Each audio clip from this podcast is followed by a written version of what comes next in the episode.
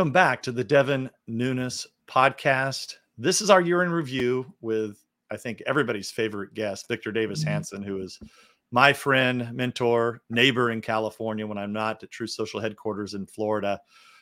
Victor, thanks for being here. We're going to try to run through the whole year. It's been a lot, and you know, a lot of new, a lot of new information in the news nowadays. That's for sure. Yeah. Good So- to see you guys. And Victor's got Victor's on uh, Truth Social at VDH. You can read all of his latest posts and his podcast, uh, the Victor Davis Hanson podcast, that is, I think, one of the top ones in the country. Um, Victor's wrote many books. If you want a book on uh, on World War II, I still believe that that's one of the best books that he's written. And he has an upcoming book that you see now live on this on the live stream here the end of everything. And Victor, why don't we start with that? That's the Yeah. That's I have not. This is the first time I've seen the cover. Tell us what's, Yeah, uh, when's, when's it coming Uh, out? I got the uh, proof today, the galley proof. Uh, it comes out. I'm I'm doing the final check on the, so I know what it looks like now. It's printed as a book. Uh, May seventh is the is the rollout date, and it's. Um, I wrote it, you know, before the Hamas situation, but it's kind of a warning that there are vulnerable peoples all around the world across time and space and they get into wars that they don't think will be existential and existential defined as the elimination of their society or civilization. But it happens sometimes. And so i want to i try to look at case studies. Ancient thebes that alexander the great attacked but then destroyed utterly and i mean utterly and same thing with scipio aemilianus when he destroyed carthage in 146 leveled the city, enslaved the surviving population, killed off most people, and then I don't think he salted the earth as pro- the proverbial story went, but he he made it uninhabitable. And I looked at Constantinople, where they destroyed the Byzantine Christian civilization in Asia. The the Ottomans did, but they kept the infrastructure, and then kind of like a DNA virus took it over. And then finally, the Cortez's destruction of Tenochtitlan, Aztec Mexico City, and he leveled that city down to the ground and killed or enslaved most of the Aztecs, and they ceased to exist. And so, and then I, I and I talk about what what is defined as you know destruction. Does the language continue in some places, etc. But I have a very long epilogue where I take that information and say, could this happen again? and why does it happen? And i give kind of a typology that people are very naive. They think help is going to be on the way. They they miscalculate their forces versus the others. They don't believe people when they say they're going to annihilate them. I have a whole list of commonalities in those four examples. And then i look at in the i look at israel uh, the armenians the greeks the kurds people like that that are surrounded i talk about ukraine and threats to of Putin, that they're surrounded, in the case of Greece, Israel, the Kurds, and uh, Armenia, they're surrounded by hostile neighbors and they have small populations. Uh, and they've been threat uh, just in the last, since the book has been written, Mr. Erdogan has threatened to send missiles uh, into Athens. He's threatened to wipe out the Armenians over disputed territory. And of course, Iran keeps talking about getting a bomb and then in the past they've called Israel a one bomb state. So it's kind of Well- a warning, and it turned out to be pretty timely given what's we see in the Middle East right now. So I think this is also timely, Victor, and it's unfortunate, but the title, The End of Everything, and being that this is a year in review of all the crazy things that have happened in this past year, nothing was crazier in my mind what the Colorado Supreme Court just did. You want to Yeah. talk the end of everything.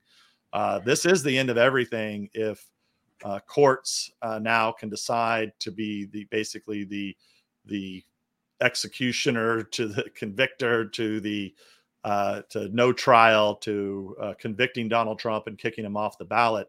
Um, look, I I think this has uh, comparisons to some of the you know some of the decisions that led up to the Civil War. Um, if this can happen, because if this is true, um, then and you already saw our our beautiful state, California. Uh, they now want to do it. The lieutenant governor of California now wants the Secretary of State in California to do the same thing. So this is a slippery slope and I think that book Yeah. everything. Um, it's too bad you couldn't have put this in the epilogue, but I'd like to get your thoughts on it on it because I think it is the Well, biggest of the year. here in California, Miss Kounalakis, she she couldn't even read the statute right. She got the age wrong and everything. When you look at the statute, you see how specific it is to the Civil War, and it actually doesn't say that if you're president, you're you're subject to the statute. It talks about people who are electors or or other elected officials, but basically it said all of those people who had been federal officials who joined the succession and fought violently against the Union could not return to their former status after 1865 unless two thirds of the Congress exempted them. So it doesn't have anything to do with Donald Trump. And if he did, I mean, if you're an insurrectionist, Devin, you don't say uh, assemble peacefully and patriotically at the Capitol, and you don't have everybody there completely unarmed. And if you're anti-insurrectionist and you really think it's an insurrection, then you brag about how many FBI people were there. And you're transparent about the actual number of people who died and the circumstances. And when you have a, a January 6th committee, you make it open to everybody to expose the insurrection. But if you're lying about it, or you've said that you don't, you deliberately didn't want to beef up security, or there were a lot of FBI informants that you don't want to talk about, then you do what what's happened. So it wasn't an insurrection, and even even if you thought it was, then you try Donald Trump. He's never been charged with insurrection. He's never been tried, and there was a reason for it. Most prosecutors on the federal level knew it would it was ridiculous. Another thing is, if you're going to talk about insurrection in terms of threatening violence uh, on a mass scale that endangers the government, or in terms of trying to undermine election, the left has all sorts of culpability. In 2020, in June, Kamala Harris, who was just about ready to be nominated, said that these violent protests, she said, they should continue. They will continue. They'll go all the way to the election. You can't stop it. Right. And then we had you, a former colleague of yours in Congress, uh, Minority Leader Chuck Schumer, got right out in front of the Supreme Court and said, Gorsuch and Kavanaugh, you sowed the wind. You, you're going to reap the whirlwind. And more importantly, he said, you're not going to know what hit you, hit you. Uh, maybe uh, you could say that maybe Texas, Alabama, Mississippi, Wyoming, Utah could say, well, you know, Joe Biden violated the oath of office by letting in 8 million people illegally residing illegally, destroyed federal immigration. These, in the last statute that you quoted on Section 3 says, or give aid, basically help the enemies of the United States. You could say that the P- Mexican government and people who are facilitating the cartels, he's given aid to. So there's so many things. And I think ultimately they knew that Colorado would not be determinative to the Trump strategy, but they they wanted to start there because they thought two things. It would create momentum and people say, wow, we want to be, we want to outdo Colorado. We're going to get in on this. And that, I think that was correct that that worked. And then the second is if he's not on the ballot uh, in the primary, there's a good chance he won't be on the ballot in the general if it's upheld. And then the down ticket, one third of the candidates in the Senate and all of the House members are going to be on the conservative side at a disadvantage if their party leader's not on the ballot. So it's a long-term strategic gambit, and they can't. The Supreme Court can't allow it to stand because if it does, it's going to be a cycle of tit for tat and unwind the country. And it's predicated, as you know, from Russian collusion, laptop disinformation, two impeachments for the first time, trying Trump as a private citizen, raiding his home. They do all these unprecedented things on the assumption that nobody would do that to them. In other words, the Republicans play by the Marquess of Queensberry rules. And, and when they even give a hint that they are, like an impeachment inquiry, they go ballistic. They can't Yeah. take it. And Well, I'm- so I'm It- watching. I'm watching for two things to happen right now, and that is that one. Let's talk about the Republicans because you brought it up. So uh, it's your right to be a never Trump Republican. Um, that's I have no issue with that. If you don't want to vote for Donald Trump, but you have a responsibility as a Republican leader to say, and I think they should have been saying it all along with all of these multiple indictments that have come out. They should have been strong against it, and they have not. Many have not been. Um, yeah. But this, this just you know threw everything out the window. If you are now a Republican leader and you have not spoke out against this, um, I don't know how you can be in Republican leadership. Um, I think the RNC should be very clear about this. All the Republican leadership should be clear about this.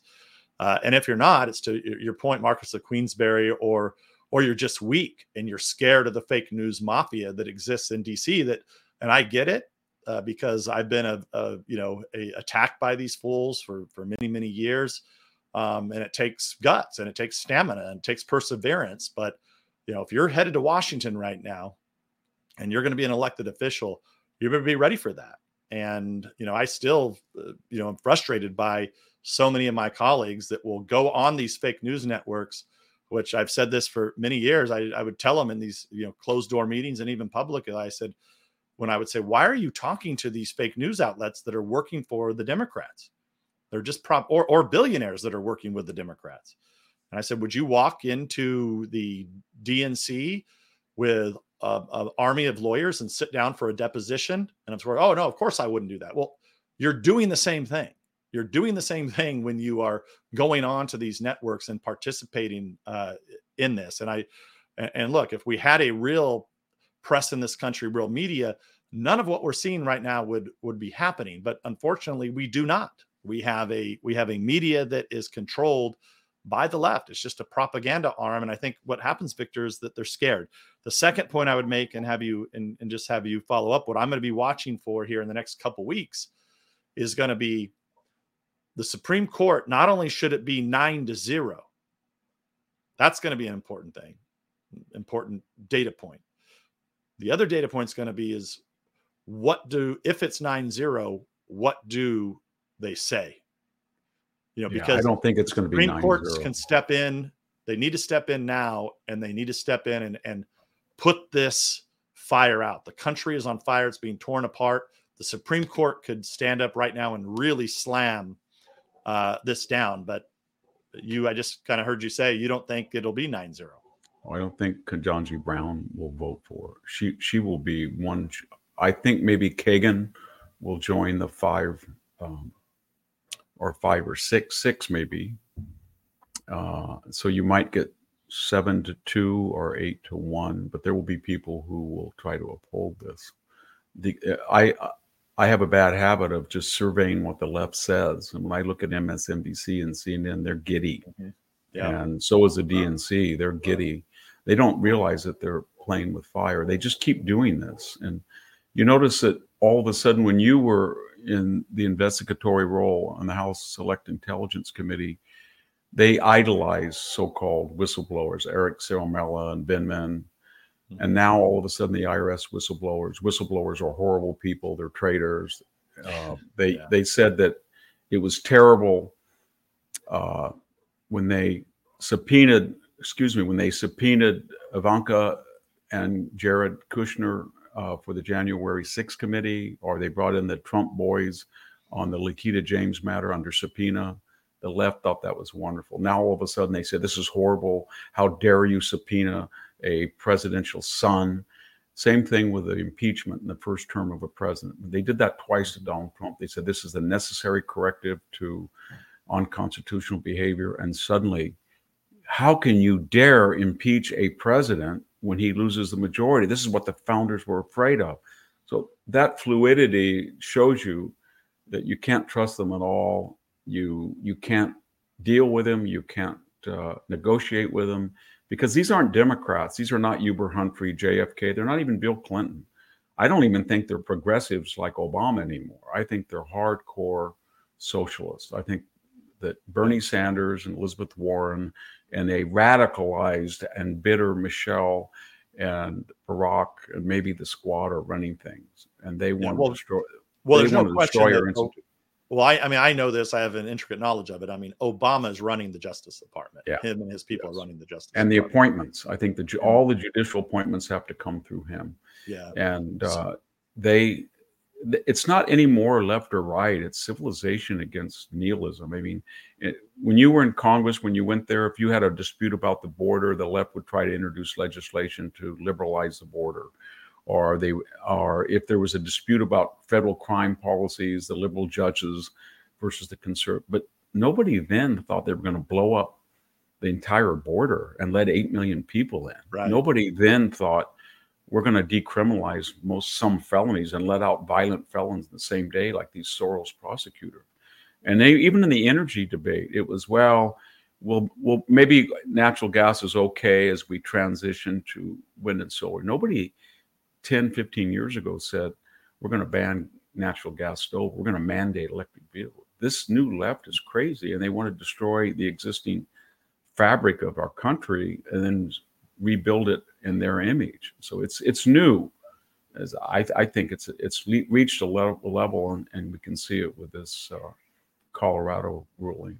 We're speaking to uh, Victor Davis Hanson. You can follow him on Truth Social. And uh, Victor, your book, we're going to get into the year in review, but we had to talk about this issue. Uh, but your book is going to be available on May 7th. Um, it's uh, called The End of Everything. Can you, is it available for pre order now? Yeah, it is. It's doing very well. You can order it either directly through at Basic Books. I have that on my website, victorhanson.com, or you can go to Amazon and you can pre-order it, or you can go to your local bookstore and pre-order it. So it's doing pretty well. It's got a lot of pre-orders. victorhanson.com. Yes. victorhanson.com. You can go there, uh, bypass the big tech tyrants. You can go there. And, and I should say, Victor, I'm going to, you know, that we're starting, uh, uh, everybody's on Rumble. We're live streaming now. Thank you, everybody, for tuning in. If you're listening to this this later, thank you. Also, don't forget, if you're listening to this later, don't forget to go pay homage to the Apple gods or wherever you listen to your podcast at. Make sure you make sure you rate it. Uh, we will. We put up uh, a lot of the ratings up there. Uh, and anyways, Victor, we're going to we're going to go right into. Uh, we've got a lot to cover here, but I want to get your comment on Donald Trump and uh, his situation in New York has been a big story. One of the first cases that have been prosecuted, also very unprecedented. Uh, but let's play that now. So this rogue judge refuses to acknowledge the fact that we won 80% of this case in the appellate division including statute of limitations. You know, in the statute of limitations, you have a period of time. He wants to go back so far that nobody's ever even heard of such a ridiculous thing. So we won the case in the appellate division, and this judge refuses to acknowledge the appellate division, meaning he's got contempt for his own court system. Nobody's ever seen that before, where he refuses to even talk about it or acknowledge it.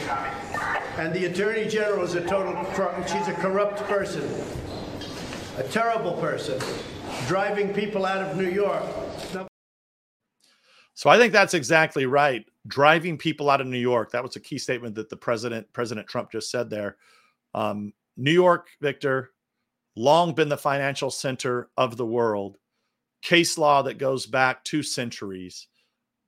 Um, Victor, I, I mean, look, I, I, just don't know if I'm if I'm a business in New York, and I'm sure if, if Donald Trump had his had his wishes, um, I don't know who would want to be in New York, who would want to start a business there. Um, but this is a, a new precedent. And once again, where's the Chamber of Commerce? Where's all the business groups? Where's the business lawyers? Where's the, you know, from the, the, the stock exchange, Wall Street? They should all be in unison saying, look, we may not vote for Donald Trump, but this has to end. And and this is the problem here when when good men, women don't do anything and don't stand up like they're not standing up in the financial center of the world. This is crazy. And Victor, you know this. You've been in business for yourself, as have I. Uh, you know you're dealing with very sophisticated banks. They don't give a damn about what you put on uh, your financial disclosures. They could care less. The only reason, the purpose they have that is, is because you have a duty and obligation to say, to list all of your assets so that the bank can then come after you if you don't pay your loan back. They don't use this for the loan. It's pure, utter nonsense, and has been from the from the very beginning. And it's, you know, the whole thing is preposterous. You and I have both been been at Mar-a-Lago.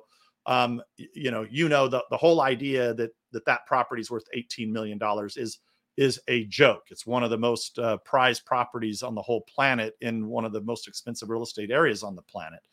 But what say yeah. you? Well, I was interested in that because I had to speak for six days two weeks ago in Palm Beach to various entities. So, one person who was very prominent and knowledgeable of uh, Palm Beach, he was driving me, and I just happened to ask him, How about that place? How about that place that was on the water? And these were maybe a quarter acre lots. And he would say 80 million, 90 million, 120 million. And then I said, But how about that place? And we went by Mar-Lago and he said that place it has water on both sides it's 17 acres it's got a historic cachet he said anywhere from 700 million to 900 million maybe even a billion so everybody in palm beach knows that and we everybody you know i used to get loans from the federal land bank where they would you'd have to put up your assets very small compared to most businessmen but i once talked to the loan officer and he came out and they came out and looked at what I had said it was worth the land, the houses, the building, the equipment. And he said, You know, you're pretty accurate. And I said, What do you mean I'm pretty accurate? And he said, Nobody, nobody that I've seen uh, is going to take the trouble to get the exact. They give me a rough estimate and they I have to downgrade it, but it's just informal. And what I'm more interested in, in, is your financial history. Have you ever defaulted on a loan? Have you ever misled a bank in an egregious fashion? And in this case, everybody admits that the banks were pretty savvy. They loaned Donald mm-hmm. Trump the money. Donald Trump paid the money back. The banks made a hefty profit on the interest that they charged him. And this has never been this statute has never been used against any business person in New York, and they know it. So that begs a question. Why are they doing this? Why does Letitia James do this? Why does Alvin Bragg do this? Why does Fani Willis do it? And the answer is they told us in advance when they're running for office and when they fundraise that they're going to go out and get Donald Trump any means necessary, any possible mechanism they can employ. And that's what they're doing. And they it's all predicated on one assumption, Devin, that they're going to try these cases, all four of them, in big cities, Atlanta, Washington, New York, Miami. And they're gonna they're gonna have left-wing prosecutors and they're gonna get left-wing judges and they think they're going to have left wing juries and they're going to nullify the evidence. So if the Trump lawyers come in and say, this is ridiculous, here it is, the prosecutor will make some extraneous argument that Donald Trump is a prince of darkness and he hates you, he's racist, he's sexist, he's xenophobic, and that will persuade the jury and the judge will punish him and the judge will be famous and get media acclaim.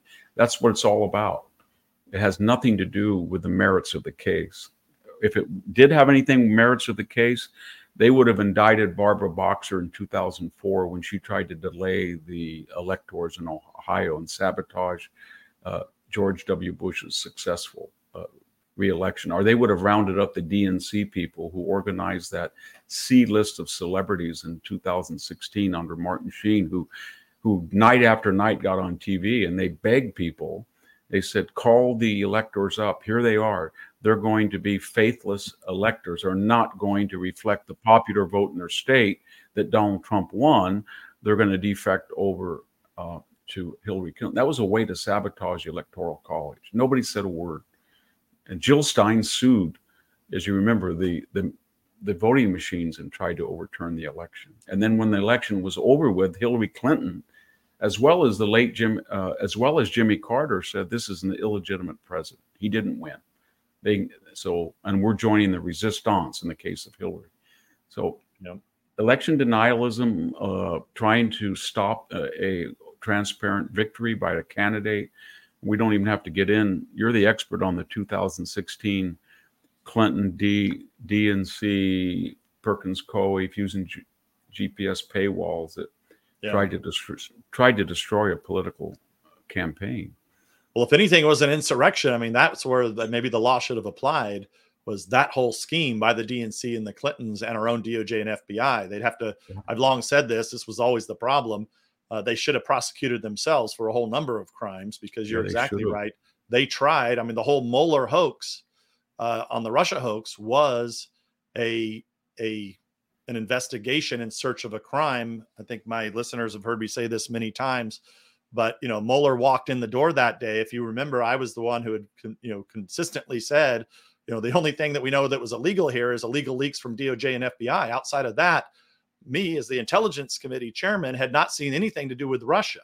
So when Mueller walks in the door, uh, he looks around to Weissmann and these other jackasses and says, "Okay, boys, where you know, give us the Russians today. Let's go. Show me the Russians." Oh, sorry, Bob, we don't have any evidence here, um, but uh, we've been making it all up.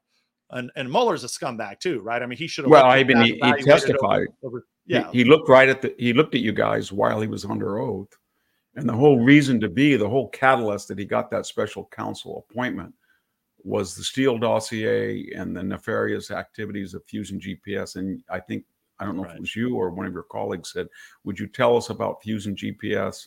Would you tell us about the Steele? He said he didn't know anything about them. I don't know right. anything about them. And the he investigation, played, your point is, yes. and we uncovered that the investigation was predicated on the mm-hmm. information from the Steele dossier. Yeah. That was what it was in the warrant. So he knew, like you walk in the door, any you and I have never been a prosecutor, Victor, but you walk in the door, you say, okay, what are we actually looking at? Give us the predicate of the case. That's how it begins.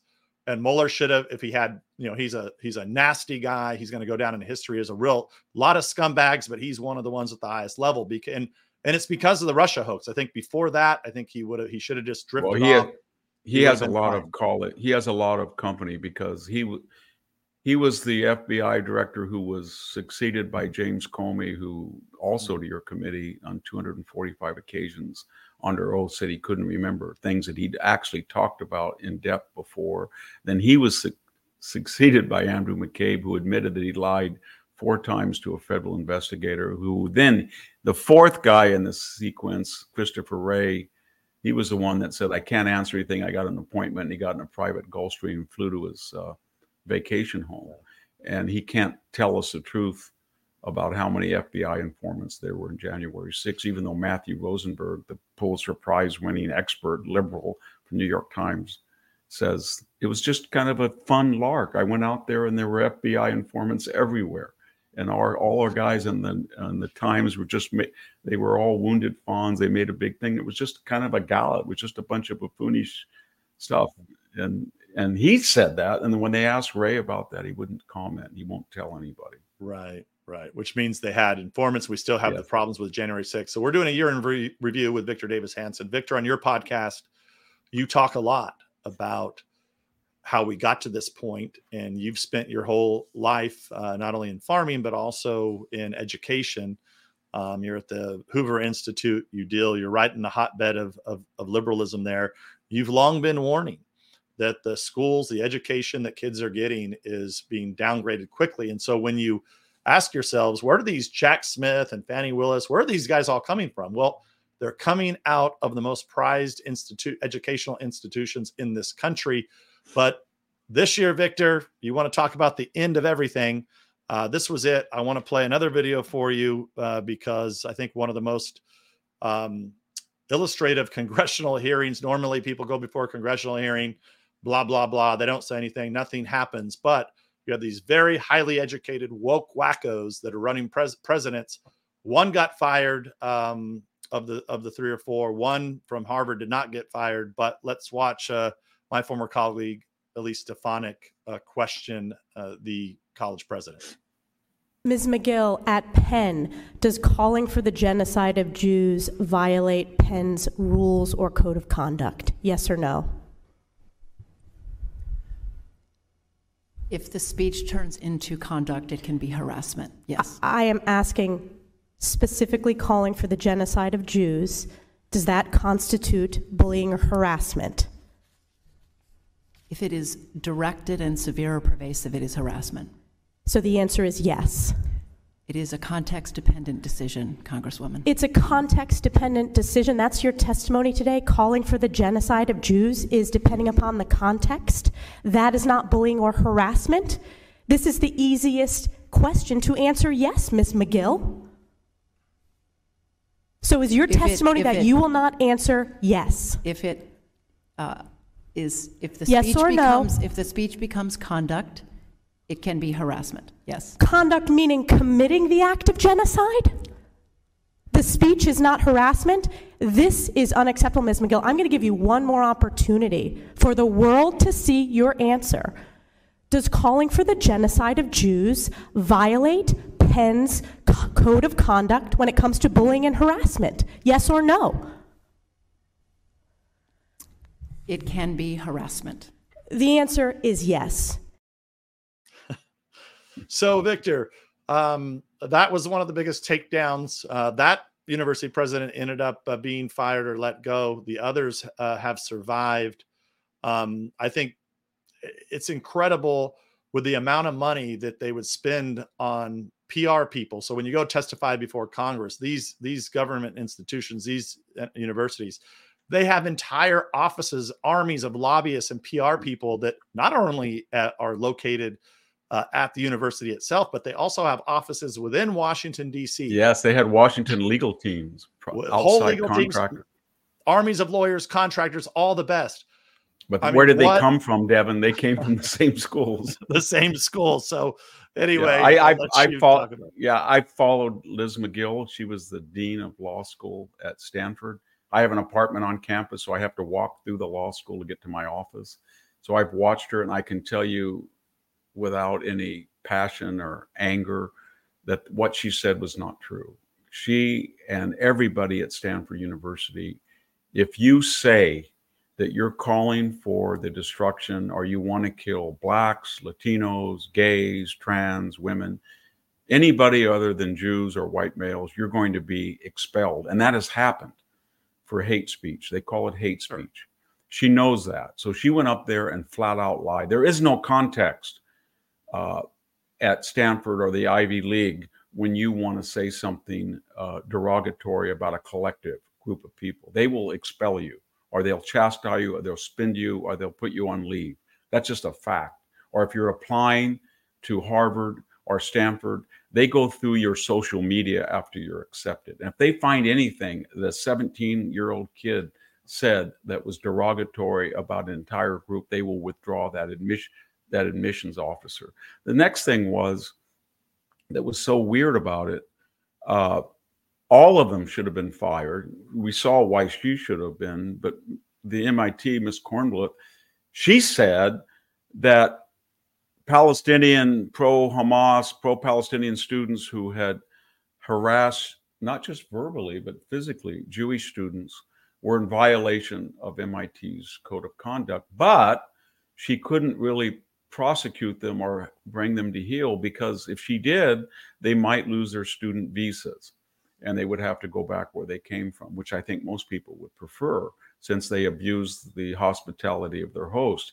And then we had Miss Gay, and I remember her too because I was on campus uh, when she was a professor at Stanford in the political science department. It was a very uh, contentious and uh, controversial case. She came up for tenure, and she had been a Stanford undergraduate, went to Harvard, came back, and I, I've been for 10 years, I was on the California State University Fresno campus on the promotion tenured. And, you know, we're a third, what people call us a third tier school, UC and then the private. We're, but we had higher standards than Stanford did in her case because we would have not tenured her at any Cal State campus. She had four articles and they were pretty mediocre and they were not scholarly. We now know that half of them were plagiarized but they gave her tenure. And I remember at the time people saying, if she gets tenure, then we have no ability to fire anybody.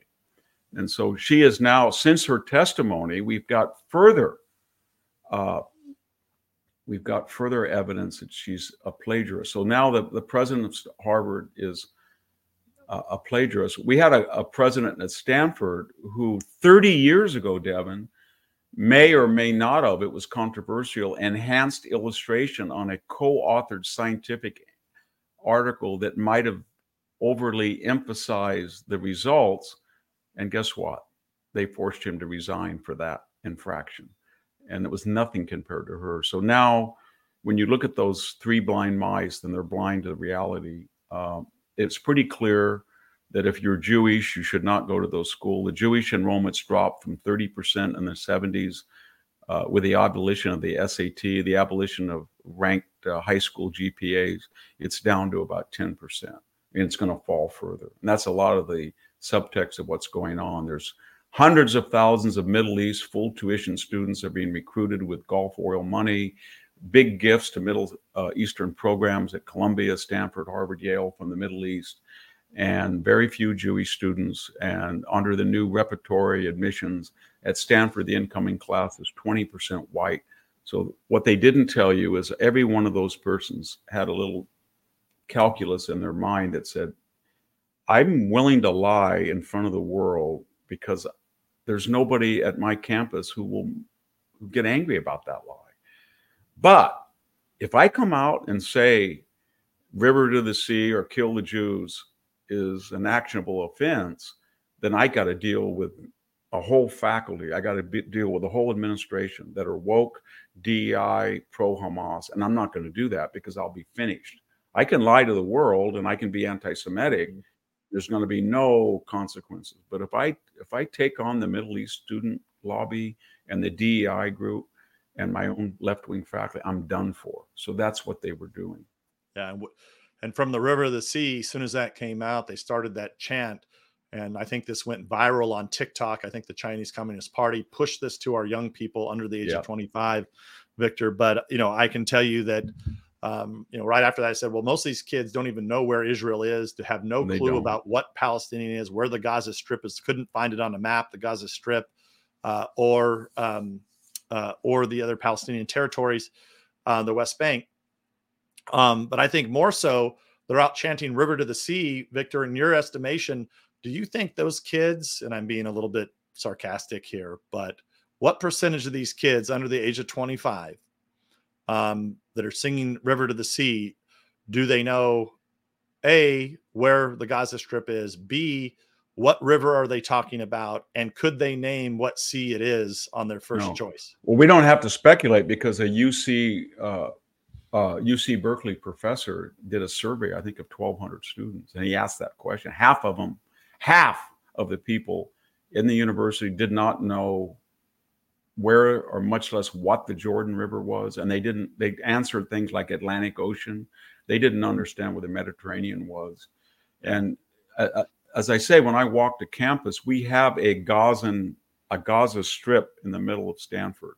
It's a group of got a little fence around it, and there's tents where people are living, and they hand out, they give lectures, they hand out, uh, and then there's a rival one from Israel. But as I was walking across campus in October and November, students congregate around them, and so when they, they some of the students, not necessarily the Middle Eastern students, they'll come up to you as you walk by and say, "Hey, you want to support?" And so I I always talk to them as I'm walking, and I ask one of them, "What do you want to do? What does river to the sea mean?" Because well, we're going to get rid of Israel. And in fact, a, a recent poll, as you saw, said 50% of young people in that category, 18 to 25, want to get rid of Israel and give it to Hamas. But I asked them, "What would happen? What do you mean? Do you understand that it means to destroy Israel?" She said, "Yeah, they'll have to go home." And I said, "Where do they go?" She goes, Well, wherever they were born. I said, Most of them were born, almost all of them have been born in Israel, and some for 3,000 years. Mm-hmm. and then she said, Well, they have to leave. And I said, Well, you know, 21% of the Israeli population is Arabic. No, I didn't know that. What happened to them? They're Israelis. Oh, really? 21%? I said, Yes. Well, they can stay. So I said, You just told me you're not anti Semitic, you're just anti Israeli. So all the Jewish Israelis are going to be exterminated, and you're going to turn over the land to Hamas and the 21% Israelis who don't happen to be Jewish. And she said, Yeah. So, and this wasn't a Middle Eastern student. This was just a useful idiot Stanford elite student. And so, this, uh, you know, Devin, if we're in the third year of post George Floyd admission, and before that, we had affirmative action that was demographically adjusted. By that I mean if there's 12% blacks in the general population, 12% get in. Latinos, except for Asians, in which we had racial discrimination because they they performed too well in, in the eyes of the admissions officer. But now at Stanford, we have 20% of the incoming class is white. And so uh, doesn't have anything to do with race, but when you abolish the SAT and you abolish the ranking, so where I went to school at Selma High School, I can tell you it was not competitive with Palo Alto High School when I went to college, but it is now if because they don't rank them. And so my point is they have no way to adjudicate talent that goes into these universities, which they said, not you, not me, they said it's important for us to be preeminent 10 years ago. They used to tell you, you can't get into Harvard unless you have 780 on the SAT. You have to have a 4.5. You have to write a brilliant essay. That's all out the window. Mm-hmm. Guy like yeah, nowadays Stanford for, I mean, what, yeah, he got in Stanford for writing Black Lives Matter a hundred. And, what, and what's happened, Victor, is that essentially what they're doing is if you have, as long as you have over a 4.0 in high school, um, then they're going to look at what race you are and and what activities you're in and what you say in your application. And i mean it's it's impossible because when you say 20% white victor i mean that's that's really that's that's on the high side when you talk about white males it must be well, that's about nine percent. White white males are about nine percent of stanford. Yeah. and so the result is that, but that's not the end of it. That's the beginning. So once you bring all these students in who have not taken the sat and don't have co- competitive gpas and are according to your rules again not my rules not yours but according to what your curriculum and your faculty expected just five years ago to make sure your institution was world famous and turned out these brilliant potential lawyers and doctors and CEOs and etc. Then what do you do? And I can tell you what you do because I see it every day. You have about three or four choices, Devin. You either bring in new classes, Latinx, Latinx sexuality, or Marvel comic books, anything with a dash, studies, studies in comic books, peace studies, race studies, gender studies or you take your existing class, say history of Western philosophy, instead of having nine authors, you have two. Mm-hmm. Or you yesterday's D is today's B. 80% now at Yale get get A's. So you have to water down grades or content or make new courses. And if you don't do that and you stick to a competitive curricula and the same workload and the same grading, guess what happens? You give too many D's and C's, and then who do you who do you come in contact with? The DEI czar. And the DEI czar calls you up and says, you know, you have a systematic pattern of giving lower grades to people who are marginalized. And I looked at your syllabus. It's very ethnocentric, white, and it has uh, it has a colonial settler tinge, and you have not filled out your diversity statement. And that's what they do. And so they've scared the faculty. And I don't know how it's all going to end, but if it keeps up another year or two, Harvard and Yale and Stanford are going to be like Bud Light or Disney or Target. They're going to destroy their brand. And even the early admissions yeah. applications to Harvard are down 20, 17%, 18%. Why would yeah. you want to go well, there? Look, I don't think it's not safe we, if we you're know, Jewish. We know one thing the only thing that stops the left is hardcore deterrence where they feel pain. Yes. And I can tell you they don't feel pain right now. They think they're winning. And but you know the the truth is I think you probably know this around here with a lot of the people that uh, and I say this I'm in I'm in California just a few miles away from Victor's farm uh, today. Um, but you can tell in the even in this region a lot of the my I have a lot of friends now that have kids that are going to college Victor they don't even apply to many of the university. I mean, like UC Davis, no, like all the ag kids. This is an ag. We're in the ag mecca here. I mean, everybody knows that yeah. breadbasket of the solar system. I like to call it. Victor, I don't know any kids. I mean, I'd say, um, and, and I'm sure there's some that I do, but all of my friends' kids, they're not going to UC Davis. Um, I know it. I mean, UC Davis the, is one of the hotbeds of anti-Semitism. Its yeah, faculty and, was. They had a UC Davis even, professor that said that all kinds of crazy things. Yeah, and even I mean, so, you have that historic. I mean, God, they're called the UC Davis Aggies. That's their name, right? So they're not going there. Even I'm shocked at yeah. you know I was a graduate of of of Cal Poly the in agriculture there, and um, I'm so shocked at the number of kids that I know uh, that are because of all this this wokeness, um, they are now going to Oklahoma and Texas seems to be a big uh, region that they're going to. I must have you know two dozen young people that I know that have went either there or some of, or they're going to smaller universities um, in the uh, uh, I, you know places like well, Wyoming. I can, um, yeah, yeah. I, I, can tell you, I teach at Hillsdale every fall, and they have quadrupled their admission. They're they're just swamped, and I'm not talking about everybody applying. They're getting thousands of people who went to Harvard, Princeton, Yale that are applying to Hillsdale College. The same thing is true of Pepperdine, St. Thomas Aquinas College on the private side, and it, mm-hmm. it's if if the House Republicans had said at the end of those testimonies, after hearing this today, when we we gain the Senate and the White House, the only thing you people are going to understand if we tax your endowment income, you guys discussed that when you in 2017 in the House, mm-hmm. and yep. we're going to look very carefully about giving you these billions of dollars of federal research money when you don't follow the Constitution, due process, and stuff like that. And more importantly, we're going to get the government out of the student loan business. And I think they would have clicked their heels and said, "Please, please, do not do that." They wouldn't able, they wouldn't be able to hire one DEI czar.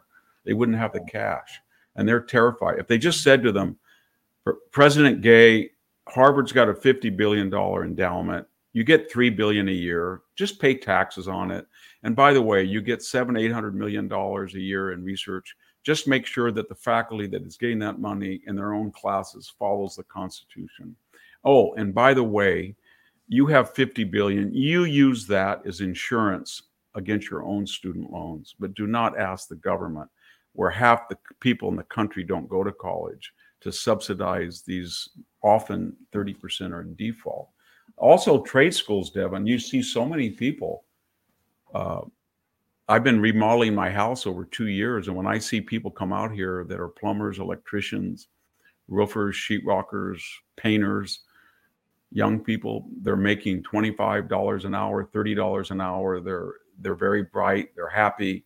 Uh, I notice one thing that they have families and they get married in their twenties. When I go to Stanford or I go speak at other universities, the the kids they're unhappy they're not that bright anymore. They're not well educated. They're not going to get married, buy a house, have children until their 30s, if at all. Uh, prolonged adolescence. And uh, universities broke their word. They told us after World War II, we're going to have a general education that teaches civics, unites the countries, instills a generation with the tools of American government, custom tradition, and we're going to be so competitive that our graduates will stock the PhD programs, the MA, the JD, the, and they're going to be the world's top experts. And everybody in the, and that was pretty true from 1945 oh to about 1985. But they broke the bargain. The general education is a prescription that a student will uh, graduate ignorant, and their professional schools are ideal are ideologically warped. If you said to these presidents, okay, take take the SAT out, but you know when you go to law school, you don't become a lawyer. You have still have to pass the bar. So everybody who gets a BA in the United States has to take the SAT as an exit exam, and maybe you should get maybe just 550, 80th percentile. They would go berserk because they know that the way that these kids are being trained, that they would flunk flunk all of those tests. Yeah. We're talking to Victor Davis Hanson. And Victor, there's a couple more questions I want to get through uh, today for the live stream. If you're listening to this later, you can follow Victor Davis Hanson. Uh, he has his own podcast, the Victor Davis Hanson Show, that you can get uh, anywhere you get your podcast. But he, I, I'm glad we were able to cover this in this year in review, Victor, because I've listened to you talk about this on your podcast for so many so many years. So thank you for for bringing this up because it is one of the big issues of the year, and I think it's a trend that's going in the in in the wrong direction. Uh, Victor, we've talked a lot about um, uh, the border in here. I don't, I don't think we we need to get into that um, too much because we've kind of covered it already.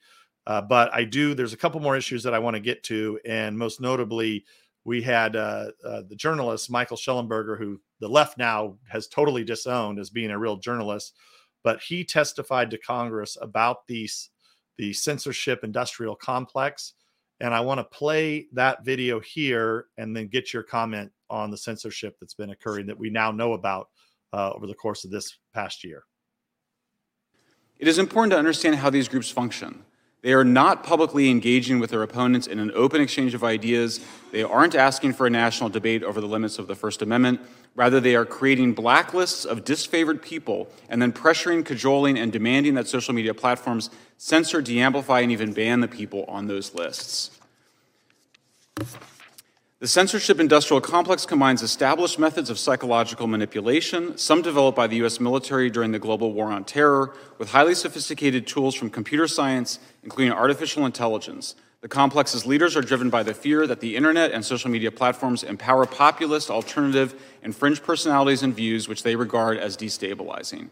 Federal government officials, agencies, and contractors have gone from fighting ISIS recruiters and Russian bots to censoring and deplatforming ordinary Americans, and disfavored public figures. Importantly, the bar for bringing in military grade government monitoring and speech countering techniques has moved from, quote, countering terrorism to, quote, countering extremism to countering simple misinformation, otherwise known as being wrong on the internet. The government no longer needs a predicate of calling you a terrorist or an extremist to deploy government resources to counter your political activity. The only predicate it needs is simply the assertion that the opinion you expressed on social media is wrong. Victor, I think uh, Michael Shellenberger really that was uh, really summed it up well. Here at Truth Social, uh, we don't do that. In fact, that's why I left Congress, Victor, because I was one of the first ones to be shadow banned. Uh, I think I was the first congressman to actually catch them shadow banning me, which means it's a different form of censorship. Uh, essentially means that if you go and try to find me on YouTube or Twitter or what have you, you weren't able to see uh, my posts. Um, a lot of this uh, censorship has continued. Um, it's why Truth Social exists. And and the and the other point that I would make is that you know I don't let my kids onto TikTok or Instagram or some of these other platforms, but I do allow them to be on on Truth Social. So um, if you have kids, Truth Social is a good place, family friendly. We don't allow all the illegal activity, and we also don't uh, we don't shadow ban. Uh, but Victor, you've covered this a lot. Um, what do you think about this, about Shellenberger and the points that he made there before Congress this year? Well, he was absolutely right. And I think if you and I had this discussion, I don't know, four years ago, and I said, Hey, Devin, I have a hunch that uh, the FBI and James Baker, the general counsel, they're hiring at $3 million a year uh, Jack Dorsey's Twitter to suppress information that's going to affect a national debate and try to ensure that Donald Trump's not elected in 2020 by spreading the disinformation that the laptop uh, is actually a Russian disinformation. I don't. Nobody would believe that that the FBI was hiring and Facebook as well, but they are. And I'm not a good person to talk about this because you know Stanford had the Stanford Internet Observatory, uh, which uh, was involved in suppression of free speech on the internet, and then we also had a list uh, of approved uh, words that we as faculty and staff could use. And some of the taboo, taboo words were immigrant, patriotic, American, etc. We can't use those words supposedly. That went on. That was in the Wall Street Journal. Pick that up. And then you know, in 2020 and 21, uh, the Stanford Faculty Senate went after Scott Atlas and myself Mm-hmm. Scott was everything that Scott said, as you know, about the quarantine, that it was going to be counterproductive, economic damage, higher rates of cancer and diseases from missed uh, medical screenings and, and, surgeries, spousal abuse, suicide, all that turned out to be true. Mm-hmm. And nonetheless, they tried to strip him of his uh, license and they did censor him. And then my crime was being on Fox News too much. So I had to go through page after page of transcripts from everything I'd said on Fox to see if I could satisfy beyond a reasonable doubt the faculty at Stanford to make sure that I hadn't said anything that was inflammatory, even though I'm not getting paid by Fox. I'm not a Fox paid consultant.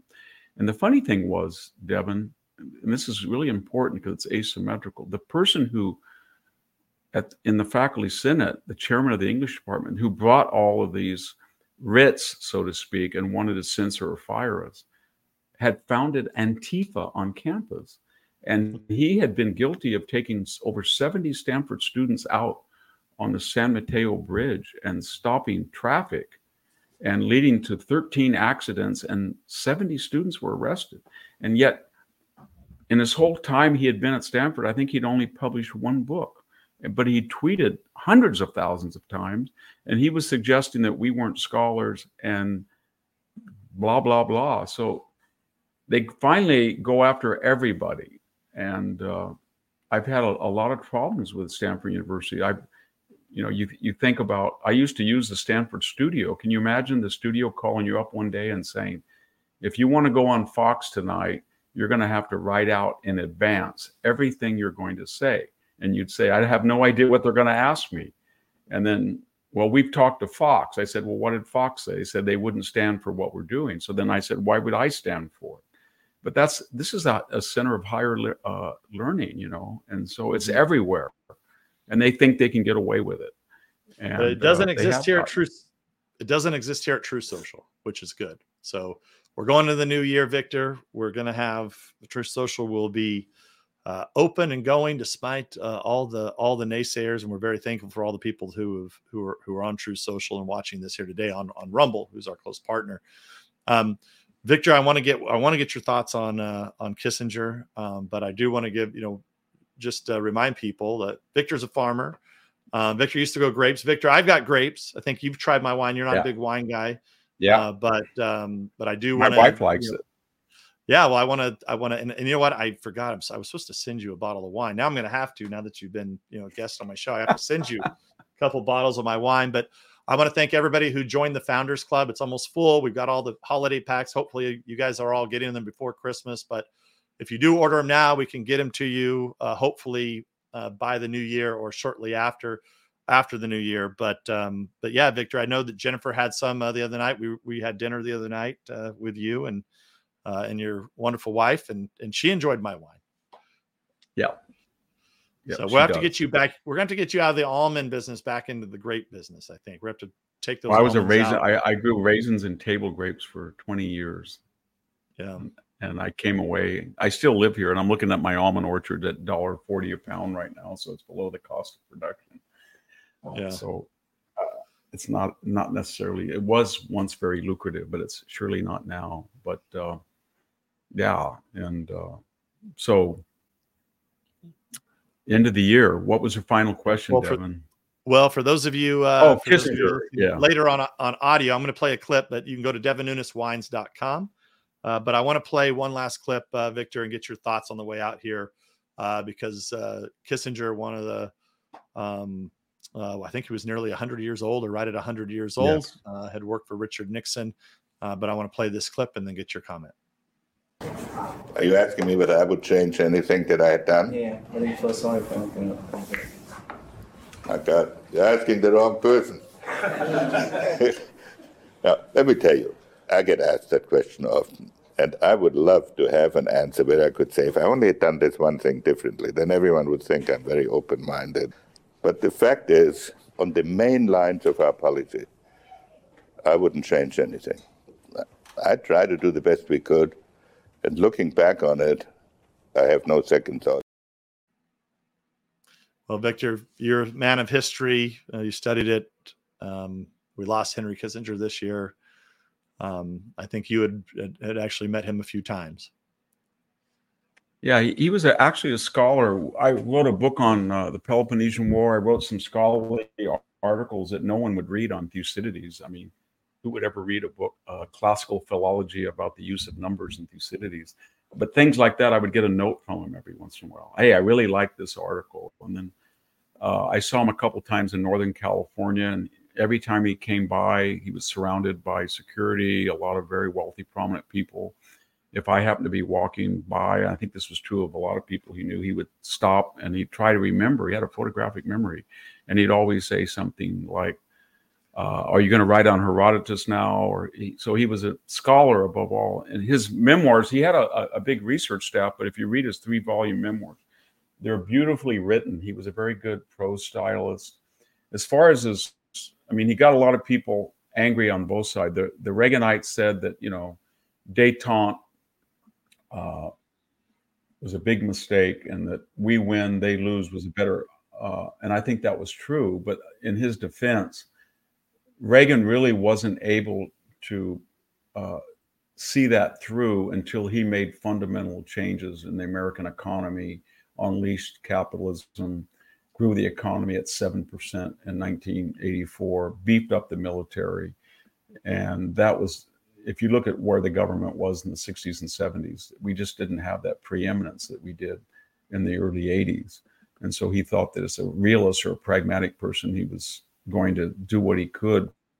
He had, we had peace in Vietnam. I mean, we had basically won the war uh, the South Vietnamese were analogous to the South Koreans. It was an autonomous country. All we had to do was to honor our agreements. And of course, 21 times the US Senate, run by Democrats, cut off military aid to Vietnam. We couldn't even give them air support. And they were overrun by not, you know, a guerrilla faction, but by conventional North Vietnamese forces. So his vision actually would have worked, and it did work until Watergate and Watergate discredited the Nixon administration and Kissinger. He was never in office after Jerry Ford. That was what was weird about him, you know, that for it's very hard to imagine that somebody for nearly 45 years would be the eminent diplomatic strategist that everybody asked advice about when that crisis came up, but no one would appoint him on our side national security advisor or secretary of state again because he had been pretty controversial. But I think he was right about that. It's hard to see. I disagreed with him on one decision, and that, that was when Turkey invaded Greece in 1974, and I had been to, uh, excuse me, invaded Cyprus. Uh, both NATO allies. He, he made the realist calculation that Turkey was bigger, more powerful. At that time, it was more pro American. Greece was anti-American because of the coup and the Papadopoulos government. So anyway, what I'm getting prior Papadopoulos is that we tilted toward Turkey and really didn't sanction them for that illegal invasion where we where they you know they killed thousands of Greeks. They they ethnically cleansed 20 200,000 people and sent them to the south uh, and they ruined Cyprus. And I thought he could have been a little bit more. Other than that, I think Cyprus Cyprus remains divided today it does today. You go there today, and it's very sad because the, the affluent north that the Greeks predominated and the impoverished south that was the Turkish minority to the most part have been flipped. So the Greeks were forced down into the dry, uh, less affluent Cypriot south. And when you go there today, that's the booming part. And the north that the, the Turks inherited, it was highly developed, highly fertile, had all of the resource infrastructure now is in decay. It's kind of like the East West Germany phenomenon or North South Korea phenomenon.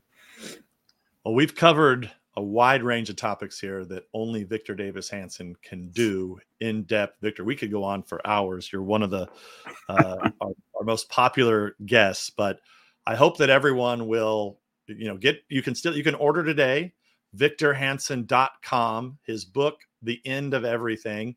Um, I know it's going to be a great book, Victor, because your other books are are just phenomenal. Um, and I know this is going to be a great book also.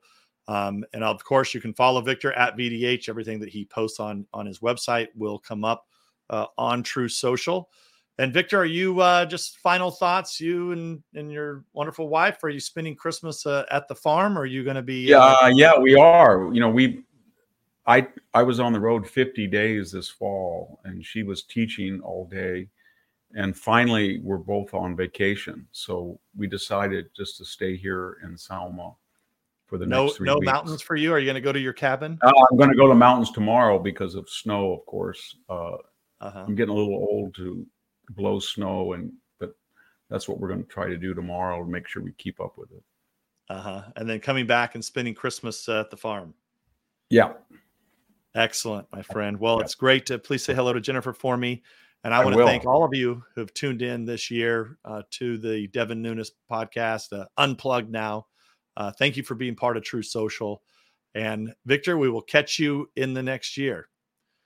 This is Devin Nunes. look forward to we'll it. catch you in 2024.